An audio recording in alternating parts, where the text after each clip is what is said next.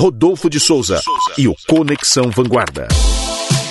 A internet facilita a vida de todos. Isso não é novidade. A rede mundial de computadores ajuda inclusive a fazer negócios, mesmo que a pessoa não viva disso. Alguma coisa que ela tenha aí que queira passar adiante, ela consegue anunciar totalmente de graça em sites como Mercado Livre, OLX, para citar apenas dois que são os mais conhecidos. Mas, como sempre, tem os aproveitadores de plantão para praticar golpes. O Conexão Vanguarda convidou um especialista, o desenvolvedor Daniel Egg, para comentar essa situação.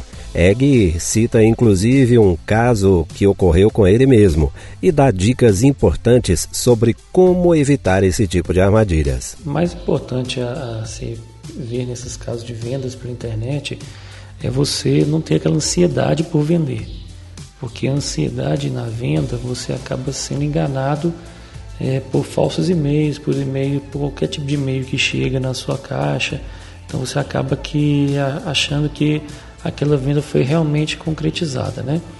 Então você tem que é, sempre observar se esse e-mail que chegou para você realmente é de, de origem do, do site que você anunciou o seu, é, o seu produto, verificar se ele está sendo, se ele está bem diagramado, se ele está com imagens bem feitas, com uma estrutura muito bem feita do e-mail, porque geralmente esses sites de vendas eles fazem bons e-mails entendeu? Para não deixar dúvida que são eles mesmos, uma coisa mais profissional.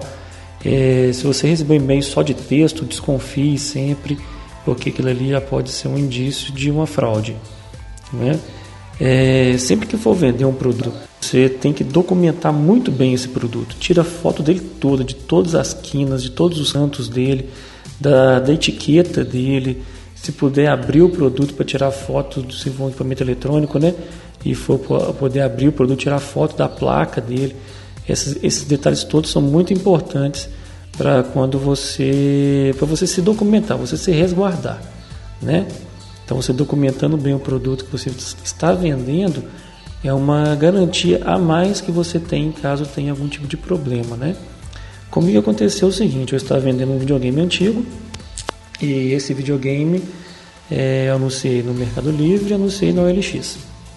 O interessado fez o contato comigo pela OLX e na OLX ele me perguntou se eu venderia aquele produto pela se eu estava vendendo aquele produto no Mercado Livre. Eu falei que sim, mas encaminhei para ele o link da, do meu anúncio no Mercado Livre. É, diante disso, ele falou que não conseguia acessar o link, porque o celular dele estava com problema, que aquele link lá não, não conseguia abrir no celular dele. Eu achei aquilo um pouco estranho, mas não dei muita importância ele foi e me perguntou se eu poderia é, encaminhar para ele o link via e-mail. Claro, só ele passar o e-mail dele encaminharia sem nenhum problema. Do meu próprio e-mail pessoal, particular, eu mandei para ele o link de acesso ao Mercado Livre. Então ele vai, nesse momento, passou um dia mais ou menos, ele me mandou um e-mail é, informando que o produto foi vendido. Parabéns, o produto foi vendido. Eu falei, eu achei aquilo estranho porque eu recebi a notificação apenas por e-mail e não recebi nenhuma notificação do aplicativo do Mercado Livre nem do, do, do site do Mercado Livre. Então ali já comecei a suspeitar dessa situação. Mas é uma situação muito sutil porque você se empolga né? Você acaba se empolgando porque, poxa, vendi meu produto tão rápido, de forma tão. Me, estou me desapegando tão rapidamente desse produto, né? E é, é nesses detalhes, nesse ímpeto de a gente de vender, que o, o estelionatário toma, toma vantagem, né?